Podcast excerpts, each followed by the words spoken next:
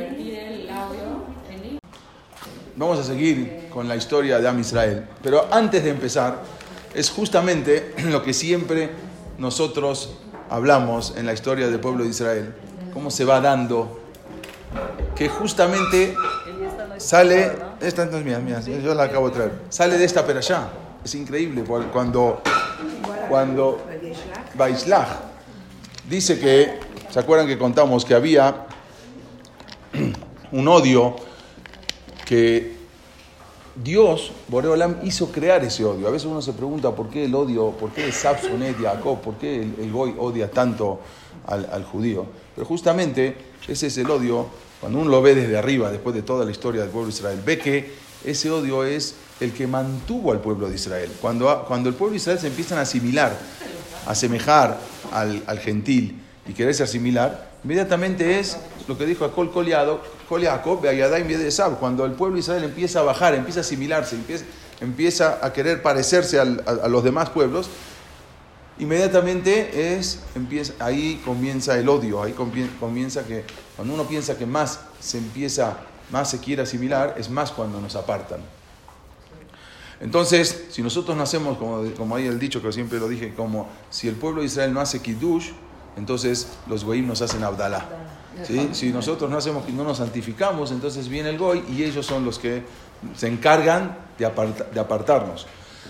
Y justamente ese odio se creó entre Esab y, con, y Jacob, que eh, cuando está escrito en la, en la allá, cuando volví ahora eh, de Jacob de Harán, de la casa de Labán, después de 20 años, entonces no sabía si ese odio de Esab todavía seguía latente o no, porque quizás el tiempo hace a veces lo que uno hace que se olvide. Después de 20 años de, una pelea, pasaron 20 años que no se ven, ya, se olvidó, no hay cartas, no hay mail, no hay WhatsApp, no hay nada. Entonces ya pasó el tiempo y ya uno se va olvidando. Entonces él quería ahora llegar y ver, Jacob quería llegar y ver cómo se iba a comportar Esab, si viene con, con enemigos a matarlo o viene en son de paz. Entonces, resulta que manda, Baislah Jacob Malachim, manda, manda enviados para ver, a ver si venía el hermano a, a, a, matarlo o venía en forma amigable. Entonces le dicen cuando vienen, le digo, Bano el Ajija el Esab, ya regresamos con de, de, tu hermano a Esab.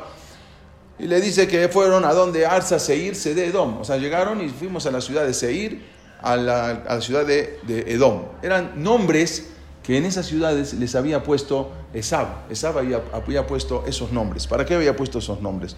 Y ahí se dio cuenta que venían en son de guerra. El, el pueblo, así le dijo, Esab cuando, cuando bautizó, cuando le puso los nombres a las ciudades donde él vivía, le puso Arsa Seir, la tierra de Seir, Sede Edom, el campo de Edom. ¿Por qué esos nombres? Entonces ahí se dio cuenta.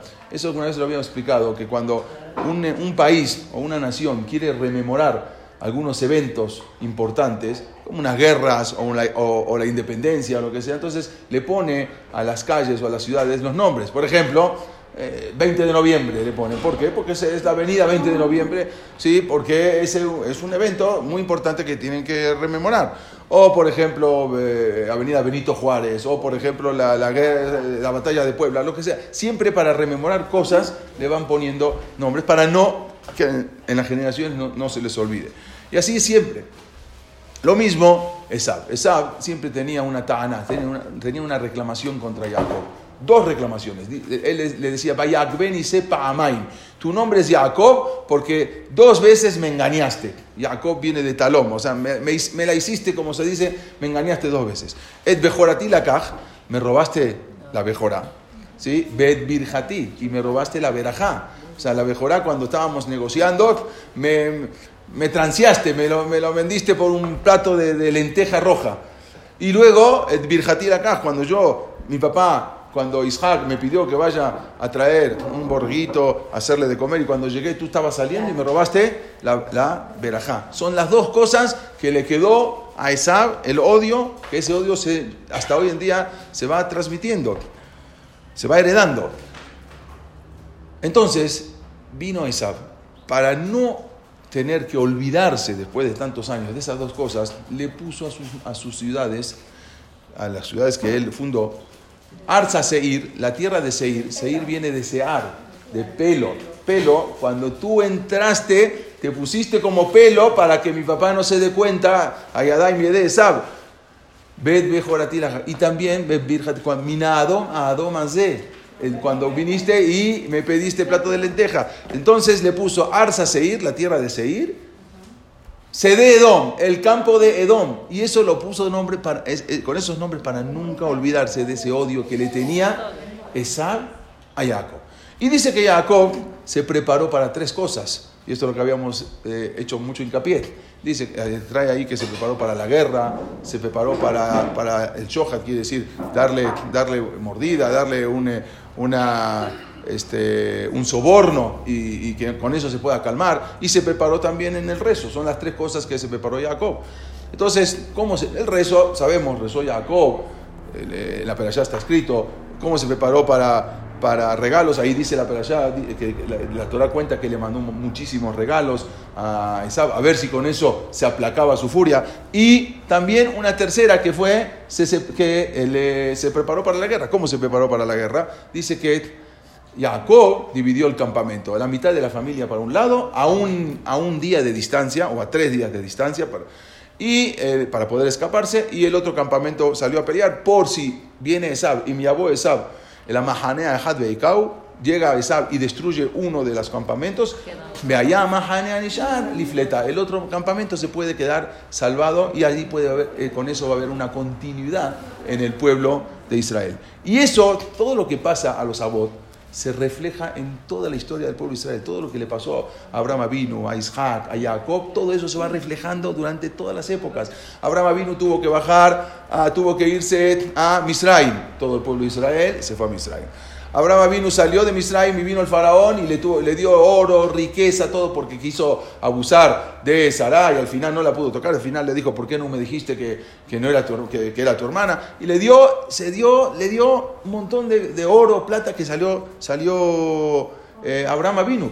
La pregunta es, si Abraham vino en otro lado, decía que él no se ni, de una agujeta cuando peleó con un rey, eh, que ni siquiera se quería tener a nada provecho de la agujeta. ¿Cómo ahora sale y acepta todo el oro y plata que le da? Porque él mismo sabía que lo que le pase a él le va a pasar al pueblo de Israel. Si yo me llevo, cuanto más me llevo ahora, más se va a llevar cuando salga el pueblo de Israel de Egipto. Por eso también el pueblo de Israel de Egipto salió y se llevó oro y plata y todo. A Isaac le pasó lo mismo, Isaac era muy rico y eso era una verajá que tenía, que esa verajá también se la fue, una, es una verajá para todo el pueblo de Israel que tenga bonanza, que, que puedan vivir bien. A Jacob también, él sabía que lo mismo que haga le va a pasar al pueblo de Israel. Esos eran el, modelo del todo el pueblo de Israel. Por eso se llaman, por eso se llaman los Abot. Entonces, Maase Abot, Simán Lavarim, todo lo que pasa a los Abot le van pasando a los hijos. Entonces, él mismo dividió el campamento porque él sabía que cuando el Dios se enoje con el pueblo de Israel por los pecados, entonces él mismo, antes de destruir o, enojarse con una parte del pueblo, va a dividir el campamento. Y cuando Kajurjú va a atacar algo o va, va, a ensañarse con alguna parte del pueblo de Israel, él mismo ya estaba dividiendo el campamento. Por eso vemos que toda la historia de Israel se dividió el campamento. Antes que se destruya Israel, se divide el campamento y, se va, y, va, y entonces están en Babel. Cuando llegan a Babel ya están los Yehudim. Cuando se destruye Babel ya están los, los en, Francia, en Alemania y en España. Ya sigue. Cuando se acaba España ya están los Yehudim. ya les habían abierto las puertas del Imperio Otomano y Colón había descubierto América. Y mi abuelo sabe la mahanea de Cuando venga y sabe destruye tu campamento, ve allá mahanea ni fleta. Es, justamente es lo que dice esta playa. Y ahora vamos a entrar un poquito entonces en lo que íbamos en la historia. Estábamos en eh, acabando la Primera Guerra Mundial, que fue lo, que, lo último que habíamos hablado. Que la Primera Guerra Mundial uno a veces dice, bueno, no tiene nada que ver la primera con la segunda. No, fue una antesala a la Segunda Guerra Mundial, que fue después de 20 años, poquitos años después. Lo que, eh, o 30, eh, no, fue eh, más o menos, 18, 20 años. Entonces, y fue inmediato. Entonces, esto fue una antesala, porque por lo que pasó en la Primera Guerra Mundial, fue como, como que perdió Alemania y ahí perdió el Imperio Otomano, que tenía miles de años. Entonces, ahí fue cuando Alemania se sintió vapuleada, se sintió avergonzada de todo lo que le hicieron, y ahí fue cuando se empezó, y aparte tenían una debacle económica muy grande, y ahí fue cuando se empezaron a levantar y la gente empezó a ver a un líder, que era el líder que los iba a llevar eh, al éxito. Eh, eh, es lo que vamos a hablar un poco ahora más. No, no, no entramos en ese tema ahora. Pero lo que pasa, pero vamos a hablar, estamos ahora entre la primera y la segunda guerra mundial. Eso es donde estamos ahora. En Rusia, en 1928, el gobierno soviético, ¿se acuerda que habíamos hablado también que cayó la época de los Ares? ellos tenían una idea de formar un asentamiento judío. Querían que todos los judíos de Rusia, que no eran pocos, se vayan y se formen un asentamiento y ahí puedan formar su país, o no ojo, bajo el régimen comunista, pero que estén en un lugar. En una región, obvio, no le van a dar la región de Moscú ni de San Petersburgo, se las dieron en un lugar un poquito alejado, se llamaba Siberia, ¿sí? ¿Sí? Un poquito alejado. Y tampoco no hacía mucho frío tampoco, ahí era un lugar templado, como Miami, así tranquilo, un lugar muy bonito, ¿sí? Ahí junto a lo que es China, o sea, prácticamente, si ustedes ven acá, es cerca de China y cerca de Japón. Acá esto es Rusia, esto se llama Viro, eh, eh o Virovichan, acá, y acá está China. Pero ¿por qué los manda ahí a los judíos? No porque quiere colonizar ese lugar, también había algo. Él resulta que los, los rusos les preocupaba la, la, reciente influencia que tenía Japón y China en esa región. Entonces yo, al rato van a venir los japoneses y chinos y van a empezar a entrar a esa, región, a esa región y es una región inhóspita, no hay nadie. Voy a mandar a gente para que sean como una muralla y estén ahí los judíos. Entonces manda a los judíos, todo tiene su razón, no porque era bueno ni porque quería hacer una Eres Israel en, la Rusia. No, necesitaba gente ahí. ¿Y a quién va a mandar? A los judíos que vayan allá. El, eh, Stalin. Stalin ¿Cuántos judíos había en Rusia en esa época más o menos? Muchos, muchos, muchos millones. Ahora creo que tengo el dato, pero muchos, muchos millones. Sí, claro, sí, Rusia era, pasa que también Rusia, eh, eh, sí, y ahí, aparte iba dominando otros países, entonces cuando anexaba otros países se quedaban todos, eh, ah, entonces todos los judíos pasaban a ser parte de Rusia. Por lo tanto, necesitaban poblar esa zona para usarla como protección ante China y Rusia. Los rusos entonces ofrecieron de la mejor manera todo tipo de incentivos. Tampoco les van a mandar a la fuerza, no se van a ir. Entonces empezó a dar incentivos a los judíos. Por ejemplo, raciones extras. Antes el comunismo, cada uno tenía su, ración que le daban de diaria o semanal de lo que tenían que recibir. Así era el, comunismo en Cuba, en Cuba también. Entonces le ofrecieron raciones extras de comida, le ofrecieron tierras. Yo le voy a dar tierras, buenísimos, en tierras en, el, Polo Norte, pero bueno, les dio tierras, para convencer a los judíos de que se establecieran allí en Virovizán. Algunos judíos se dirigieron, pues, dijeron, bueno, la verdad, pues igual estamos mal acá, por lo menos ahí va a ser frío, pero bueno, vamos a estar bien, para buscar oportunidades económicas. Otros se fueron con la, intención de construir allí una patria judía socialista en la Unión Soviética. O sea, fueron ahí a construir algo, un socialismo de la Unión Soviética, y para, querían reemplazar la atracción del sionismo y de Eres Israel. Todavía no había Eres Israel, pero ya se hablaba mucho de, formar un Estado judío. Entonces ellos ya querían un poco reemplazar eso y decían, bueno, acá tenemos nuestro Estado judío que vamos a formar y luego van a venir gente de todo el mundo. O sea, como que querían formar eh, eh, un, Estado judío socialista, ojo, no abierto ni democrático. Un estado, dentro de la Unión Soviética. En la década de los 30, eh, contaba con 35 mil colonos judíos. O sea, ya, imagínense, la mitad de, los judíos que viven en México ya en un, en un, en un lugar. Ahí estaban, había más de 35 mil, incluso llegaron ahí judíos socialistas de los Estados Unidos. Habían llegado de Estados Unidos, que ya que estaban tranquilos en Estados Unidos. No, ahora vamos a tener nuestro país. Y se dirigieron hacia Rusia. Y desde Palestina, que también había Yehudim, también se empezaron a ir hacia Rusia porque decía, bueno, acá vamos a tener nuestra tierra. No obstante, después esos Yehudim, esos judíos extranjeros, una vez allí se desilusionaron muy rápido. Quisieron regresar. Esto no era lo que nos prometieron, esto es un lugar inhóspito, llegar acá, imposible vivir ahí pero ya no había forma de salir de la Unión Soviética de Stalin. El que llegó acá, ya no hay manera de salir. Aquí se quedan. Más adelante empezaron ellos a hacer eh, revolución, nosotros nos queremos volver a Estados Unidos, no somos de aquí. La muchos, muchos de esos de los que se empezaron ahora a revolucionar contra Stalin fueron ejecutados. ¿Sí? Acá no se van y el que, quiera, el que quiera ahora levantar al pueblo y hacer revolución, los ejecutaban. Pero Stalin les dio varios incentivos. Por ejemplo, junto con el idioma ruso, el gobierno decretó como idioma oficial de la región el yiddish. O sea, las escuelas, también las escuelas públicas no judías, también se hablaba el yiddish.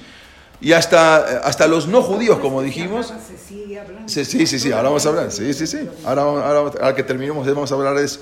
Se estudiaba el yiddish en esas escuelas. Por ejemplo, incluso las señales de tránsito de, la, ca- de las calles también estaban escritas en yiddish. O sea, donde acá pueden ver, bueno, esto fue, esto es, eh, eh, se llama Birodizan, la, la- la escuela, sí, también Salom Alejen, exactamente. Incluso las señales de tránsito estaban en yiddish. Las bibliotecas eh, tenían, eh, este, contenían muchísimos libros en yiddish, pero nada libros religiosos, nada, religioso nada, porque él no quería, era ateo, religioso no quería, no había una sola sinagoga, no había un solo Betamidrash, pero todo era eh, lo que les daba el incentivo a los judíos, no había, como dijimos, no había ninguna institución religiosa, ni tampoco un Betagneset, los periódicos también se publicaban en Yiddish, estas fotos son recientes, acá incluso hasta hoy en día, ¿sí? Van a ver. Bilovizan, como dice, hasta, hasta hoy en día. Con el correr del tiempo, el asentamiento judío se fue reduciendo cada vez más. Se escaparon, unos se iban de acá, se iban de allá. Era muy difícil ahí, era muy difícil cultivar la tierra, una tierra pantanosa, una tierra que se congelaba todo. No había manera, ¿qué van a trabajar? Incluso en verano, decían, bueno, verano no, en verano había terribles plagas de insectos que hacían la vida imposible para el judío. Entonces, por eso, los que fueron de ahí de Estados Unidos y de Palestina ya se querían volver. Muchos lograron volverse, otros no. También en el, en el invierno habían, eh, como dijimos, sufrían heladas terribles, que se congelaba todo, y había enfermedades, eh, abundaban enfermedades como la malaria. Algo, muchos se fueron yendo, y prácticamente para 1945, que igual no nos adelantamos, vamos a hablar después, antes de lo que pasó, pero para entender un poco el tema, este Virovitsan había perdido todo su carácter judío. En la actualidad siguen viviendo allí 2.000 judíos aproximadamente, hasta hoy en día. Acá pueden ver los periódicos, acá pueden ver, hoy estos, estos ahí, ven acá las- los, los monumentos. Y estos sí son judíos, Estos son- no eh, ahí no sé si se ve, pero está tocando el shofar. Esto es eh, en, la, en la entrada del pueblo. Déjenme poner una cosa acá que se va a ver mejor, perdón. Sí. Está Eh, sí, hoy en día, hoy en día sí, antes, hoy en día ya terminó el comunismo. Hoy en día están los lugares. Pero antes no había vida religiosa, cero, no había Betagneset. Estos, ¿Hacían, ¿Hacían Brit Milá, hacían todo esto o nada de religión? Cero. no, no, sí hacían, sí hacían. No había religión de Betagneset, Betamidrash para estudiar Torah, pero sí, las costumbres se seguían, todas las costumbres seguían. No se asimilaron tanto ellos, ellos quedaron sin. Sí, son sí, los sí. más judíos. Sí, muchos se fueron. La mayoría se fueron. Hoy de los 35.000 que llegó a ver, hoy en día hay 2.000. Hay un, hay un, hay un de Jabad hoy en día. Consideraban judíos. Sí, claro, claro, sí, seguro, ahora lo van a ver. Eh, esto es la, las bibliotecas, esto es ahí un monumento también que hay, que de- de- del eh, el, el violinista del tejado, que, que también ahí simboliza. Estas son unas mujeres que viven hoy en día ahí, en, en. Bueno, entonces hoy en día todavía siguen 2000, pero ya no fue lo que querían hacer los rusos, porque después, obvio, cae el comunismo.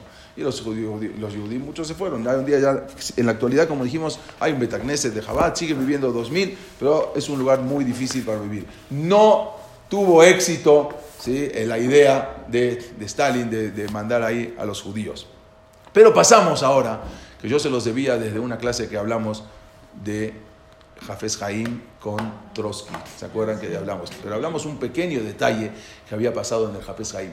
Entonces yo les quiero contar un poco de la vida del Jafes Haim, que es importante saber. Porque siempre estudiamos de la Shonará, o Mishnah Berurat, o el, el libro que, todos los libros que Jafes Haim habló, pero un poco de entender cómo era la vida de esta persona. ¿Y por qué? Generalmente no hablamos de la vida de los también Jajamín, pero cuando, porque en, en la historia, pero acá sí tenemos que hablar, porque cambia la historia y la ética moral del pueblo judío a partir del Jafes Haim, que todo el mundo conoce y todo el mundo ha estudiado. Quizás ningún erudito de la Torah ha cautivado el corazón de tantos Yehudim como el Jafes Haim. ¿sí? Es algo impresionante y entender un poco de la vida. Es- Estudiamos mucho de, lo que es el Lashonará, del Hafez Haim, el libro que escribió el Hafez Haim, todo, pero entender un poco. Él, su nombre era Rabbi Israel Meir Acohen, conocido como el Hafez Haim ah, por- por el libro que hizo, que él lo sacó anónimamente, ahora vamos a contar. Eh, su obra, eh, eh, la obra ejemplar que lleva su nombre, él, él había, él había, él vivió en un, un pequeño pueblo. Hoy, en día no deja de ser un pequeño pueblo. Él es un pe- pe- pequeño pueblo de poquitas cuadras, se llama Radun o Radin, y cuya sabiduría del Hafez Haim trasciende, trascendió las fronteras. Él había nacido en un pueblo, Satel o, o, o Slatlav, en, en Rusia, en el año 1839. En febrero había nacido, el 6 de febrero. En- lo- hoy en día es, Bielorrusia. Hoy en día se conoce como Bielorrusia. Él y falleció a los no- casi cumpliendo 95 años. Mira, dice Hafez Haim, ¿quién es la persona que quiere vivir mucho? El que la persona que se cuida de la Shonará. En 1933, justo cuando Sube al poder. sube al poder Hitler. Vamos a hablar. Ese mismo año, eh, porque a Hu había tres atiquín que no dejó que Hitler suba al poder hasta que no se vayan estos tres atiquín. Ya vamos a hablar cuando lleguemos a- más adelante. Uno era el Hafez Haim. Desde pequeño él eh, irradió un aire de santidad. Era a los 10 años, había fallecido su papá. Cuando tenía 10 años, su mamá se quedó viuda y se muda a Vilna. Vilna era ya una ciudad más importante. Eh, y después ahí ella se casa para que él, se muda a Vilna para que el Jafes Jaim pueda continuar con sus estudios. Ella luego se casa y se va a vivir a un pueblito que se llamaba Radin, ¿sí? Radum, que, con el esposo, con su segundo marido, que no era el, el papá del Jafes Jaim. En su adolescencia, nada más para ver cómo, un poquito un detalle, cómo, cómo se preocupaba él, eh, toda- todas las noches él se preocupaba de eh, vaciar, porque los niños hacían, le hacían bromas pesadas al aguatero, ¿no? Y le ponían la, agua congelada en las cubetas, entonces al otro día cuando tenía que venir el aguatero tenía que tardar una hora en descongelar toda esa agua para poder surtir agua a la gente. Entonces los niños iban haciendo esas travesuras.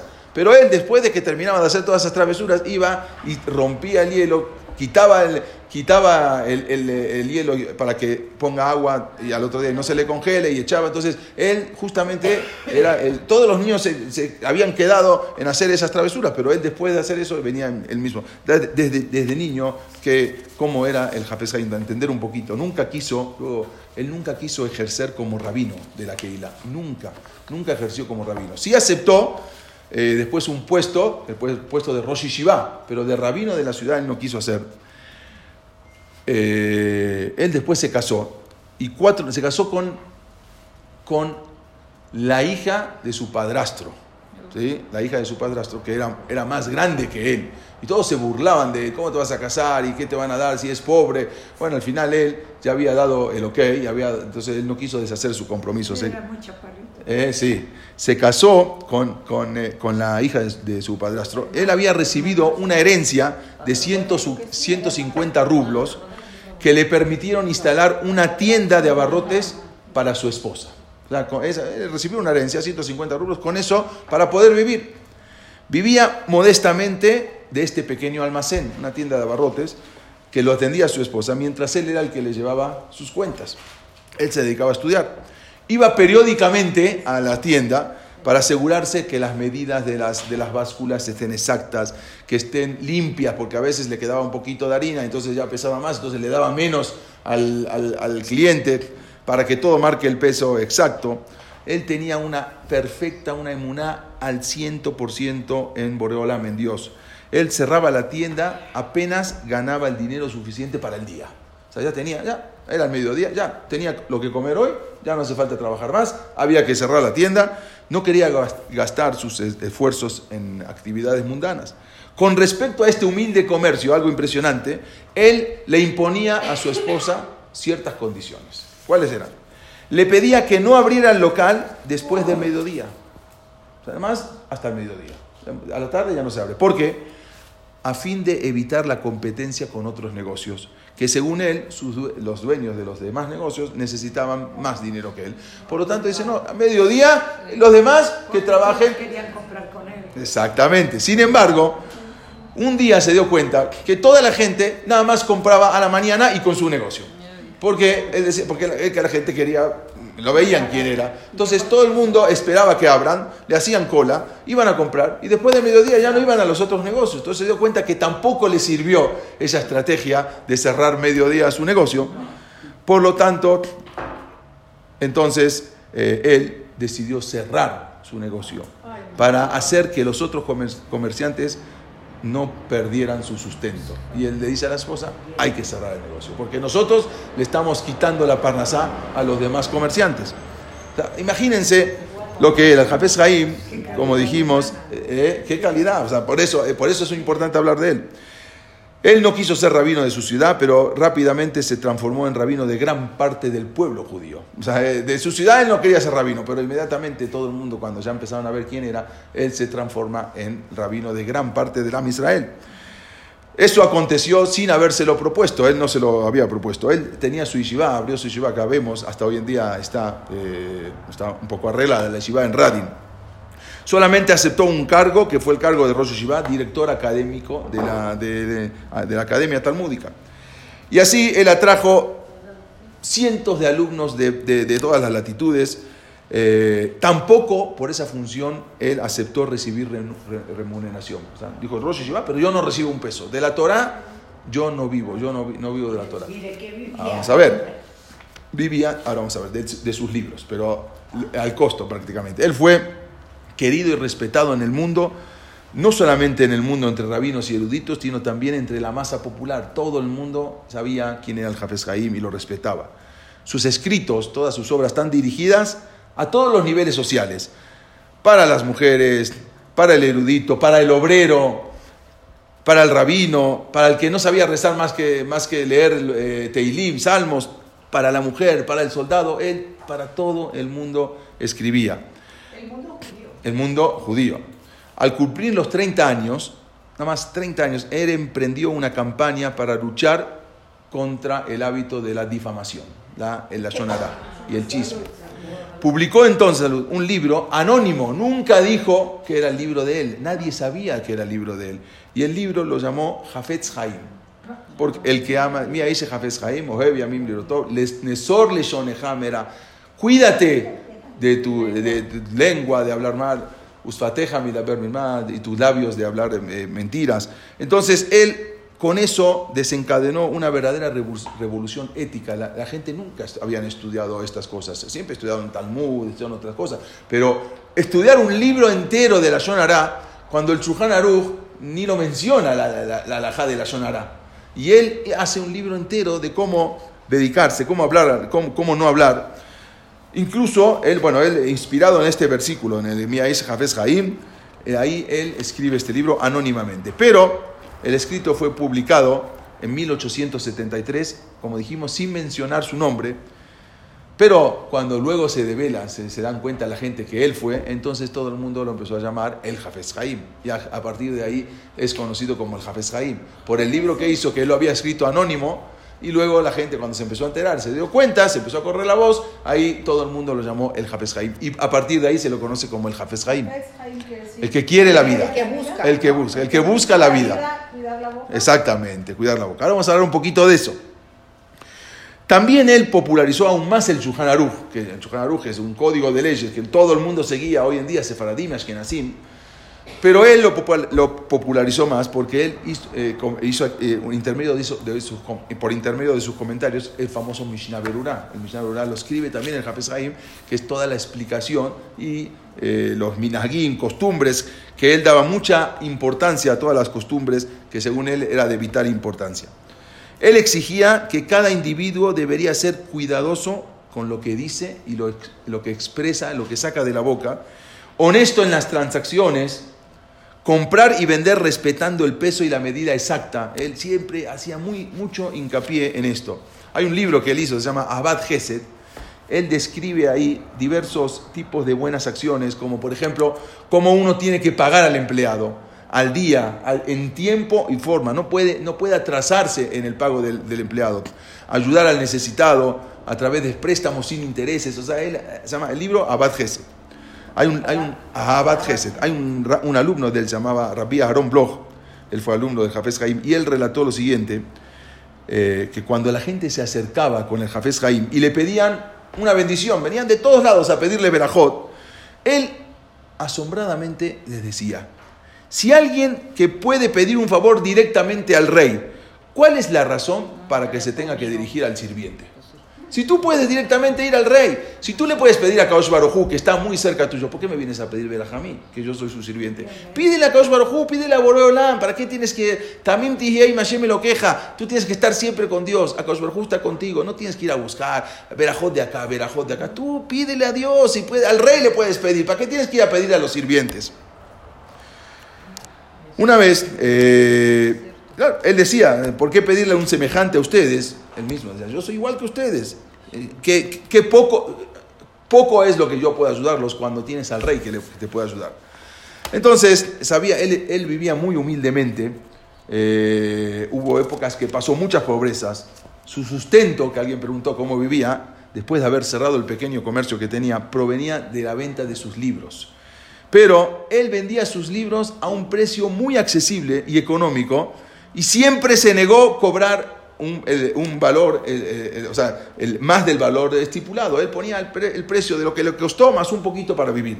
Una vez había un, el varón, un varón Rothschild se llamaba eh, eh, Simón, Simón Rothschild de Frankfurt, le llegó la noticia de la grandeza del Jafes Haim. Entonces quiso también obtener sus escritos.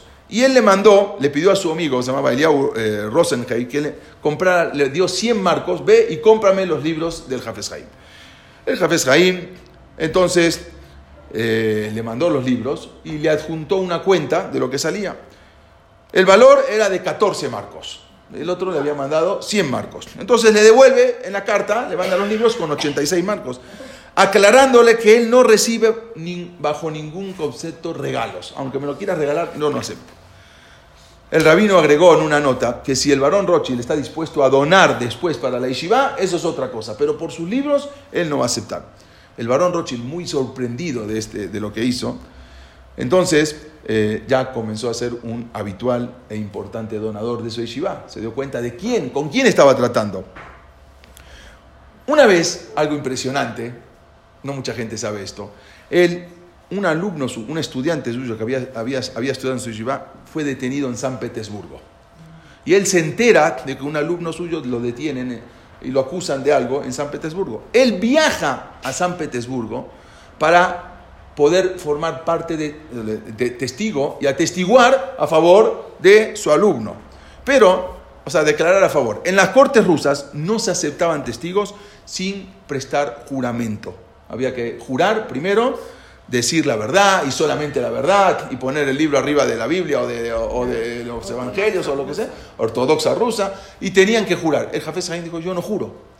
Y aunque podía jurar, porque va a jurar algo que es verdad, él no quería ¿sí? Eh, formar un antecedente que la gente se acostumbre a, jurar. Entonces él se, presentó ahí y dijo, yo no juro. No juras, no puedes atestiguar.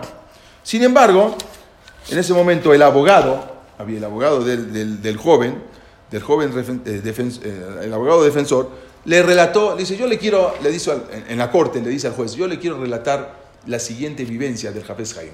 Está bien, usted no lo quiere poner como testigo, pero yo nada más le quiero contar algo. Y le contó lo siguiente. Este testigo, se refiere al Jafes Haim, una vez invitó a un hombre a su casa, un hombre que estaba por diosero, un hombre en la calle, y lo invitó a alojarse en su casa. El invitado, quien en verdad era un ladrón, le robó todo lo que pudo al Jafes Haim y se escapó. Cuando el Jafes Haim lo ve que está corriendo, sale tras de él y lo empieza a correr y le empieza a decir, te entrego todos estos bienes con todo mi corazón, te lo puedes llevar corriéndolo. Eso le está contando el abogado al, al juez para que acepte el testimonio. El juez le dice, le preguntó el juez a al abogado, ¿usted cree realmente esta historia? ¿Qué, me está contando esta historia? ¿Usted la cree realmente? El abogado le dice, no sé su señoría, pero ¿alguien acaso alguna vez inventó historias parecidas de, usted y de mí? ¿Alguien habló así una historia? ¿Alguien habló esta historia de usted y de mí? No. Bueno, pero de Jafes Haim sí se cuentan estas historias. De ustedes no, pero de, de usted ni de mí sí, pero de Jafes Haim sí. Nada más para entender lo que era un poco el Jafes Haim. Una vez le llegó una carta eh, al Jafes Haim y él quitó la estampilla, porque antes se, co- se compraba las estampillas. Entonces, como se le había traído la carta a un mensajero, no había venido por correo, alguien pagó la estampilla, sacó la estampilla la- la- sí, y las fue y se la devolvió al correo, perdón, porque no, no tuve que utilizar esta estampilla. O sea, eh, algo, eh, algo impresionante. No existe. Eh, él, él tenía siempre una duda. No sé si al final tomaron o no lo tomaron, quizás tomaron el, testimonio y se salvó. muy probable que lo hayan tomado, el testimonio, porque de usted y de mí no se hablan estas cosas. No, no sé si creer o no creer, pero de estas cosas de nosotros no se hablan, de él sí.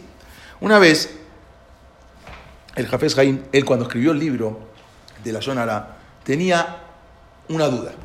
Si se puede uno hablar la Yonara de sí mismo. O sea, obvio que uno no puede hablar la Yonara del otro. Pero uno de sí mismo puede hablar la Yonara o no. O, o- tampoco, o también está prohibido. Por- entonces, puede considerarse esto como la Yonara. Él, el Jafes Jaim, llegó a la conclusión por una casualidad. Un día él viajaba fuera de la ciudad y compartió la carreta con otro, con otro en el pueblo, pero no, había, no se sabía, no- él no lo conocía el Jafes Jaim. Como de costumbre, él siempre intentaba entablar una conversación con el compañero de viaje. Eh, Shalom Alejem, le dice. Entonces le empezó a preguntar, ¿quién es usted? ¿De dónde viene? ¿A dónde va? Le empieza a preguntar. Se dirigían hacia la ciudad donde vivía el Jafes Jaim, o sea, venía de regreso. Él le dijo, me llamo tal persona, me llamo tal, vengo de tal lugar, ¿sí? Y voy a asistir a una conferencia, a un shiur que va a dar el Jafes Haim. Y le dice el otro al mismo Jafes Haim. Entonces, como no sabía que él estaba delante de- de- de- de- del propio Rab, entonces el Jafes Haim eh, empezó alabando, sí, porque el Jafes Haim es un, rabino muy importante y yo quiero escuchar sus derashot. El Jafes Haim estaba escuchando y le dice, no es para tanto. No, se lo crea. Entonces le dice, ¿cómo se atreve usted? ¿Sí? ¿Sabe de quién está hablando? ¿Cómo? Usted está hablando del Jafes Jaim. ¿Cómo usted puede decir que no es para tanto? Digo, sí, claro, lo conozco muy bien al Jafes Jaim. Le repitió. Pero ya ve que había- cuando usted lo conozca, va a ver que no es tan grandioso como, como la gente piensa. Así le dijo. Y el otro empezó a discutir con él y estuvieron horas discutiendo. El Jafes Jaim como que estaba hablando la Shonara de sí mismo. Pero el judío, el yehudí que iba ahí no pudo controlar su rabia y, estaba, eh, lo quería matar al Jafes Jaim. ¿Cómo usted está hablando mal de él? Pero el coche cuando llega a su destino, cientos de personas estaban esperándolo. Y cuando baja el Jafes Jaim, todo el mundo lo viene a recibir. Al darse cuenta esta persona que estaba ahí con él, que se había peleado con el propio Jafes Jaim, sintió un terrible, se avergonzó terriblemente. Entonces el Jafes Jaim ahí decidió que uno no puede hablar la Shonara ni siquiera de uno mismo. ¿Por qué? Porque se dio cuenta. O sea, él tenía esa duda, pero con este hecho se dio cuenta que ni siquiera de uno mismo puede hablar, porque el otro se sintió tan avergonzado de lo que hizo, de haberlo, de, de haber este, confrontado al, al mismo Jafes Jaim. Él andaba todos los días, Jafes Jaim, todos los días con su mismo abrigo, gastado por años. Siempre usaba el mismo abrigo. Pero, sin embargo, él en su guardarropa guardaba una, un abrigo nuevo de seda en su armario para el día que se anuncie la llegada del Mashiach. Eso lo tenía guardado para la llegada del Mashiach. Eso no lo usaba nunca. Estaba especial para cuando llegue el Mashiach. Él estaba con... Se le quedó el nuevecito. Mm, Se le quedó nuevecito y quién sabe hoy en día quién lo tiene. Él eh, escribió un libro que se llama Sipita li Yeshua. Si acaso esperaste a la, a la redención, a la rede- redención. Eh, así reflejaba su estilo de vida. Para él este mundo era efímero. La verdadera vida comenzaba una vez que uno se va de este mundo. Una vez un, un yudí norteamericano que había venido a visitar al Jafes Jaim, esto es conocido, llegó al pequeño pueblo de Radin, el visitante se extrañó mucho al ver cuán pobre y escaso era el amueblado. Apenas tenía una mesa, una silla y no sé si alguna vez tuvieron la oportunidad de entrar a la casa de Rav Steinman también, igual, una mesa, una silla y todo, ni siquiera sillas, sentaban en, en la, en la cama. Entonces, el- el- el- la, la persona, un- el importante este era una persona muy rica que llegó a ver... ¿Eh? No, no, no, un, un judío norteamericano que había viajado a ver al Jafes Jaim. Había viajado a trabajar y de paso fue a ver al Jafes Jaim. Y vio solamente una mesa, bancos, una cama. Sorprendido le preguntó, ¿por qué no tenía más muebles? ¿Por qué no tiene más comodidades? Usted, rabino, ¿cómo puede ser que viva así? El Jafes Haim le contestó como un buen judío con otra pregunta. Dígame, le dice al judío americano, ¿dónde están sus muebles? Dice, no, el otro estaba desconcertado. Perdón, yo soy un turista que anda de viaje, no me quedo mucho tiempo en cada lugar y por ello no necesito estar mm, tra- trayendo los muebles a donde voy. El Jafes Haim le dijo, yo también soy un turista en este mundo, ¿sí? un simple viajero en este mundo y espero estar poco tiempo en este mundo. Por, eso yo tampoco llevo mis muebles, porque ¿para qué voy a transportar mis muebles? O sea, esto a veces nosotros eh, no, estamos en esa categoría, ¿sí? no, no se desanimen, ¿sí? Por- pero no estamos en esa categoría. Pero hay que entender dónde estaba la categoría de los Gedolé Israel. ¿sí? Exactamente. Este mundo, él le decía, es la antesala al mundo venidero. venidero. Y para hacer una antesala creo que está bastante bien amueblada mi casa. Entonces, yo pienso, el Jafes Haim odiaba el lujo en una vez, el lujo y el bitul Torah, cuando alguien tenía que trabajar de más y dejar de estudiar Torah. Eh, en una vez, una, eh, cuando él se casó, había fallecido su esposa, se casó con su, con su segunda esposa, Miriam Freid. Sí, él su esposa falleció, se casó, ¿eh? Sí, claro, que tuvo hijos con la primera y también con la segunda. Miriam Freida, se llamaba Freide, era hija de un rabino acaudalado, o sea, la segunda esposa, y estaba acostumbrado a una existencia más cómoda, o sea, no, no- no como vivía el Jafes Haim. Eh, entonces, en la sala de estar del comedor, ella había solamente una mesa, una tabla, un tablón. Una mañana, cuando el, el Haim vuelve del rezo, se encuentra con que las sillas están nuevas. Cambió todas las sillas de la sala. Muy elegantes, unas sillas muy elegantes en la sala de estar. El Jafes Haim no podía creerlo. Su esposa le explicó que el motivo fue porque sentía vergüenza de tener que estar recibiendo a rabinos tan ilustres y sentarlos en, una, eh, en unas sillas de madera. Por eso cambió. El Jafes Haim le dice, ¿tú permitirías que alguien se sentase arriba de una Gemara? Cuando tú, arriba de un Talmud. Bueno, tú estás provocando que se sienten arriba de una Gemara. ¿Por qué? ¿Cómo voy a pagar estas sillas? Yo tengo ahora que ir a vender más libros. Por lo tanto, tengo que cubrir los gastos, ir a buscar una imprenta, buscar al encuadernador, contactar al distribuidor. Todo eso me va a provocar mi Torah. O sea, tú estás haciendo que se sienten arriba de una Gemara, arriba de un Talmud. Entonces, eh, pero siempre de la manera, nunca criticando, o sea, nunca levantaba la voz, siempre de manera más amable. Podía hablar horas y explicar a qué se refería. Entonces, así era un poquito para entender. Estuvo ocho horas explicándole a su esposa el, tema de las sillas. Imagínense lo que era ocho horas por reloj. Entonces, eh, ella le había dicho, inclu- ella había- cuando se casó le había dicho a su, esposo que ella no a vivir en un piso de tierra, sino que ah, él aceptó poner un piso de madera, precaria, pero un piso de madera. Una vez encuentra a su hija con un libro precioso, un libro, su hija ya se había casado, un libro muy bonito, se llamaba Corban Minja, un libro en sus manos de tapa dura, de cuero, de piel, grabado en letras de oro. Entonces él le dice a su hija, ¿qué es esto? Le responde. Dice, no, eh, ella quería evadirlo al papá. Le dice, no, es, eh, yo con esto, es un libro que con esto me siento más cómoda. ¿Y para qué necesitas un sidur tan grueso, escrito en un papel tan caro, en un empaste tan, tan elegante? Ella le dijo, papá, yo rezo mejor con este sidur. Pongo más, más, más capaná. Entonces, ella esperando que con esta explicación, eh, un poco ya el Jafes Haim acepte, pero estaba equivocada. Él le dijo, Dios responde a nuestras oraciones con cualquier sidur que usemos. No necesitas un sidur tan elegante y tan caro. ¿sí? Puedes agarrar cualquier sidur, con cualquier sidur te van a contestar. No le importa a Dios si el sidur está grabado en letras de oro o con eh, tapa dura. Sin embargo, me preocupa que tu esposo te tuvo que regalar este sidur y para eso tuvo que trabajar y perder hora- horas de Torah para poder regalarte este sidur. ¿No te das cuenta que al final empiezas con un sidur, luego le pides candelabros de plata, luego le pides unas cortinas bonitas, luego quieres arreglar los mudos y así sucesivamente? O sea, por algo se empieza. Pero de manera bien, tranquila, ¿no? sin, sin enojarse. Pasó horas, tres horas sermoneando el Jafes Haim a su hija Y al final le dijo que todas las recién casadas reciben este sidur. Le dijo, papá, no soy sola yo, todas reciben. eh, bueno, pero ella quería igualarse a los demás. El Jafes Jaim le dijo, no te preocupes, yo te voy a dar la mitad de este sidur de lo que salió, se lo das a tu esposo y vamos a compartirlo. Solamente para, para, que, para que no gaste tanto el esposo, le, dio, le devolvió la mitad. Y así él trataba de hacer respetar los valores de la Torah a la familia no solamente a la familia, sino a todos los que los rodeaban. Los rodeaban. Una vez el Jafes Haim dice, él decía así, yo quiero, de joven, cuando era un joven, yo voy a arreglar este mundo.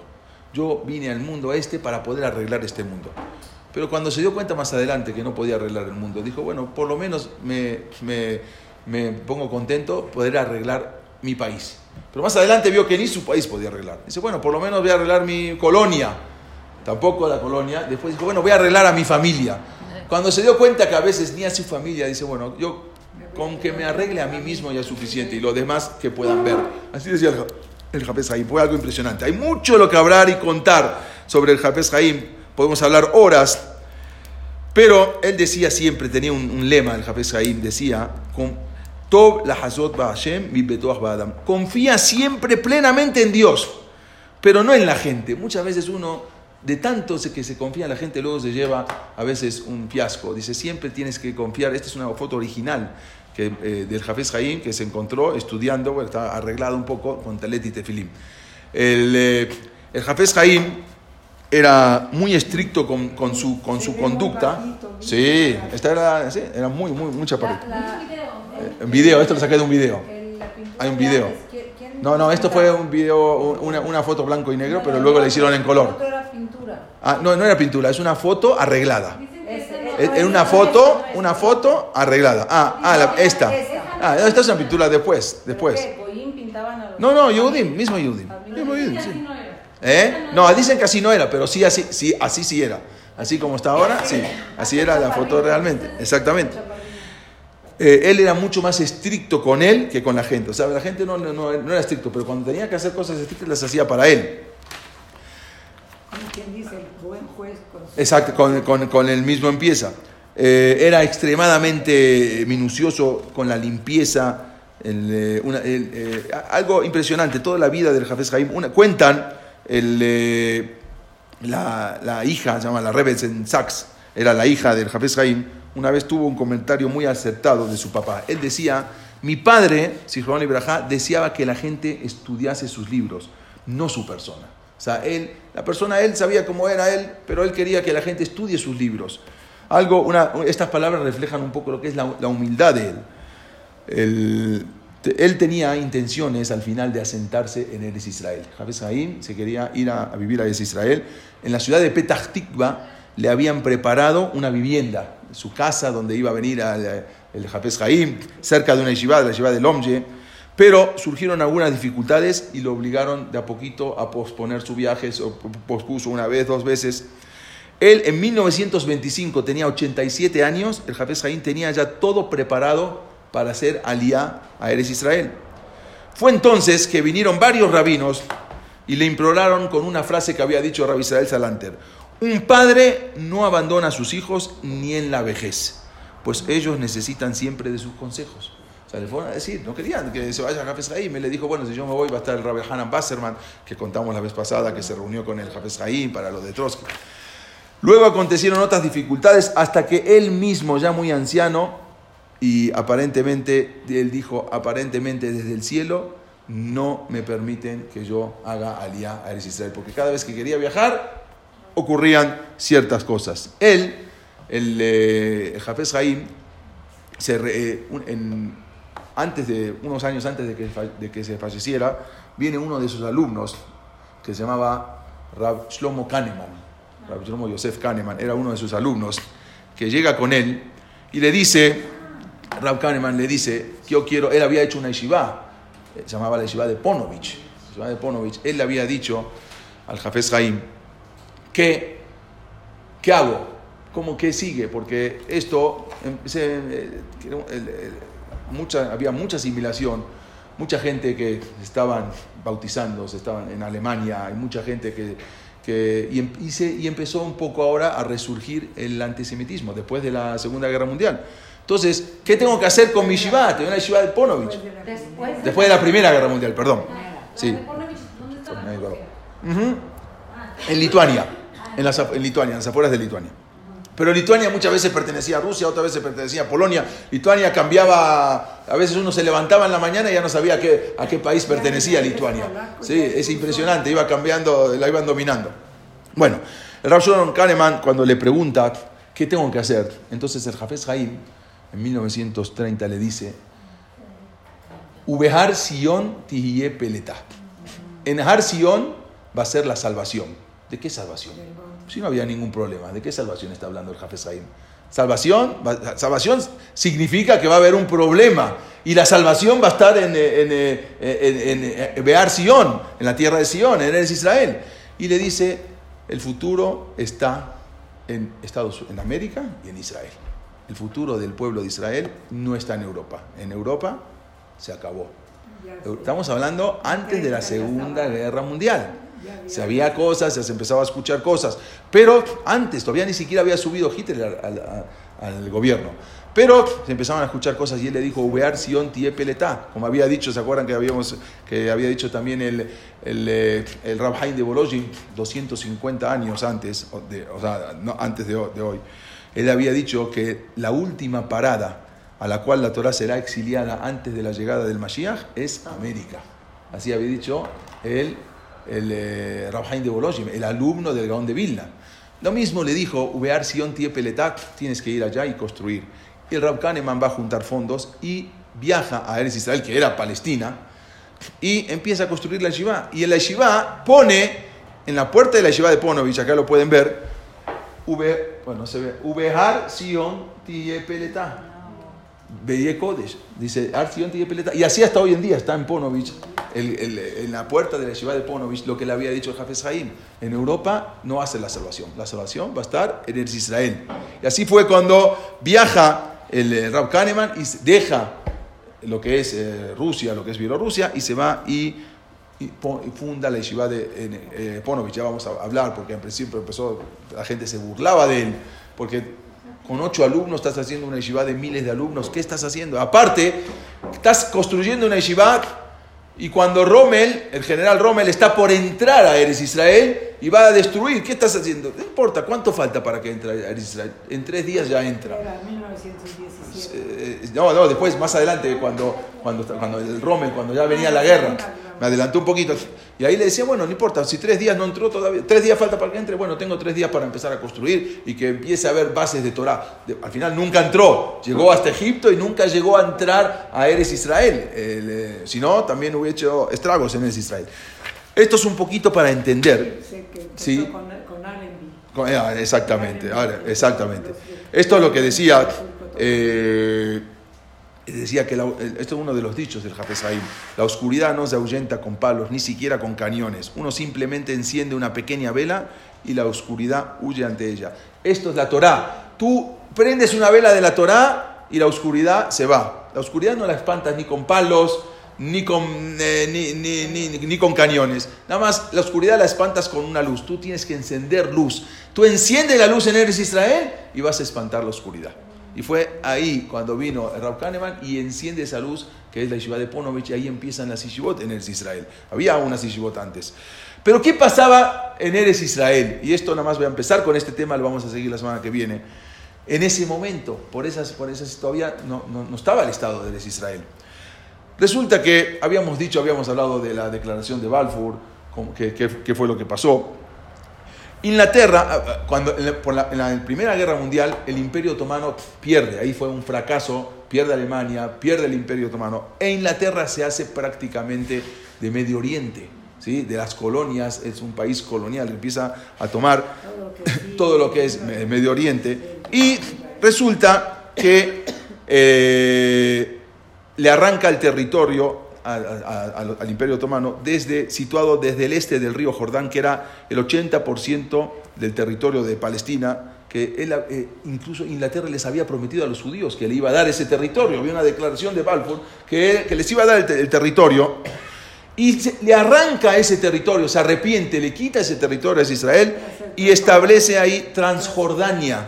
Sí, ¿sí? 76%, Eh, casi el 80%, casi le arranca de ese territorio que le habían dado, o sea, Inglaterra le había dado ese territorio a Israel. Y de repente ahora se arrepiente y le saca el territorio casi un 80% y se lo da y forma un nuevo país, Transjordania.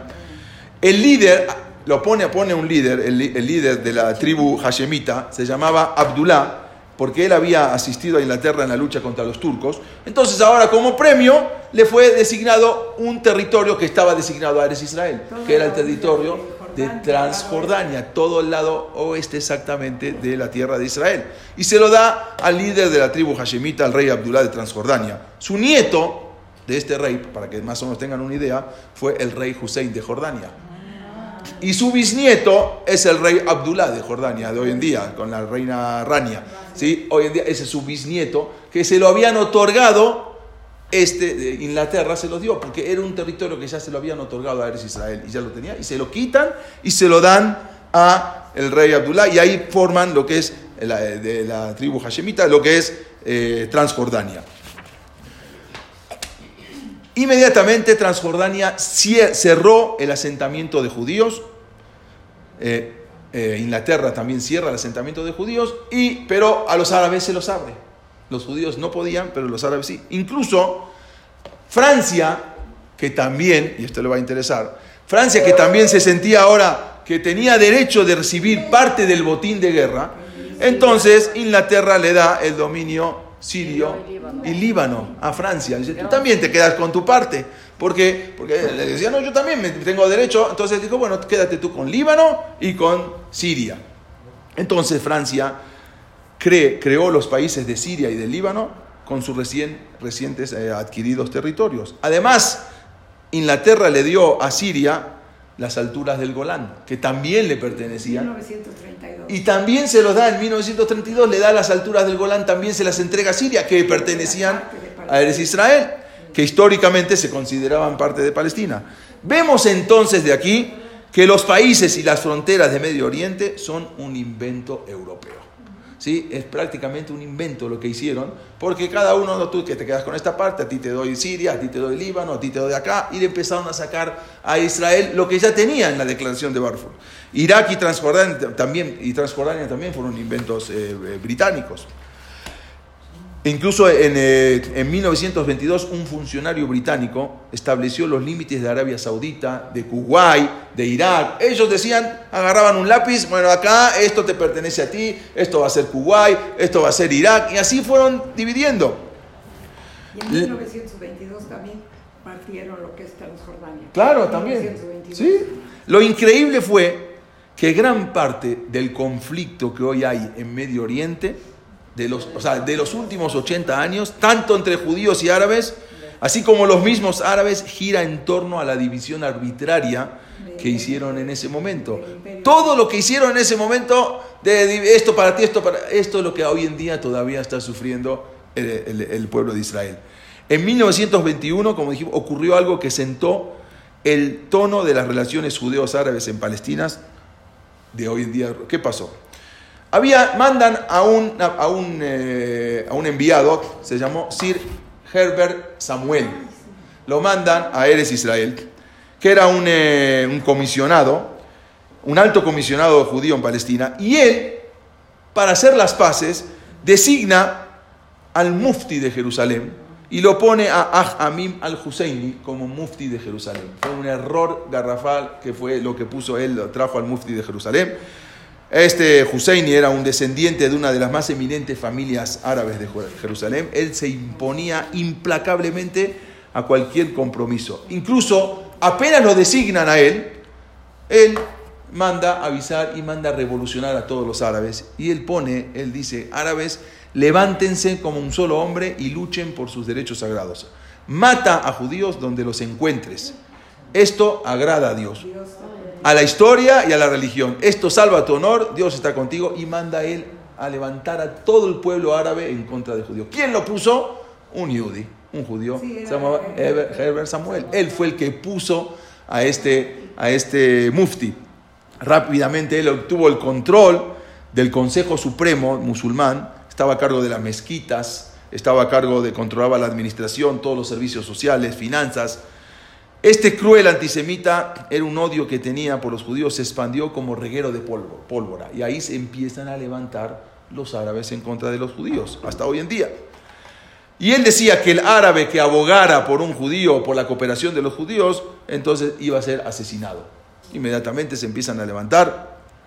Ahora este Herbert Samuel, que lo había regado, él, con la esperanza ahora de calmar la situación, ordena la inmediata suspensión de toda la inmigración judía. Porque, ¿sí? Él ordena porque dice que cuanto más judíos van a ser más problemas y paran la inmigración judía. Árabes Incluso, árabes sí, incluso a los judíos que ya habían arribado y que estaban esperando en el puerto desembarcar, se les negó el permiso y se los mandó de regreso. ¿Por qué? Porque no quería provocar más conflictos. Después, cuando se restauró la inmigración unos meses más tarde, fue con la condición de que jamás excediera la capacidad económica palestina. ¿Sí? Tenían una, una, una, una cuota. El día de Kippur de 1928, los judíos estaban rezando en el cótel. El cótel no era como hoy en día, era mucho más angosto, el lugar donde se pasaba. Y pusieron unos biombos para separar a las mujeres de los hombres, como, tal como establece la ley, la, la. Los árabes afirmaron que eso significaba el comienzo de una construcción judía que iba a acabar tomando posesión de todo el monte del templo. Entonces los árabes dijeron, no puede ser, ustedes están poniendo ahora unos biombos, una pared, al rato se van a, apoderar de todo. Entonces ahí empezó, y este los a- empezó a levantar. El mufti árabe empezó, las autoridades británicas se pusieron incluso del lado de los árabes, y gradualmente fue, esa tensión fue creciendo, y en agosto de 1929 alcon- alcanzó su punto álgico, su punto máximo. Durante seis días hubo unos disturbios, en 1929 algo tremendo en el Israel, los árabes ocasionaron la muerte de 133 Yehudim en Cefat, en Jerusalén y en Hebrón. En Hebrón fue en 1929. En la ciudad de Hebrón los ataques fueron especialmente horrorosos, ahí ocasionaron muerte de más de 60 Yehudim.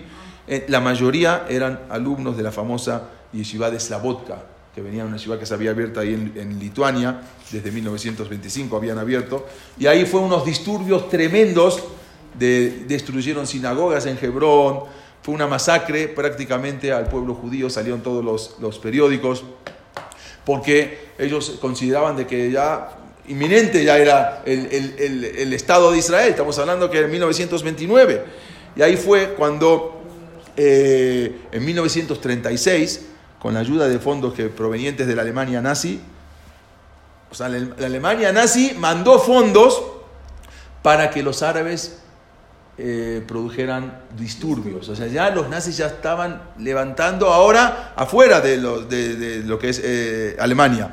Y en protesta por los 100.000 judíos que habían llegado a Palestina entre 1934 y 1935, entonces se levantó una protesta que era solventada desde Alemania, para que los árabes se levanten. En respuesta, los británicos restringieron en forma drástica el número de judíos que podían entrar al país y ahí fue cuando empezaron a mandar a barcos de regreso que, al fin, que eh, eh, imposibilitaban que sea mayoría de los judíos.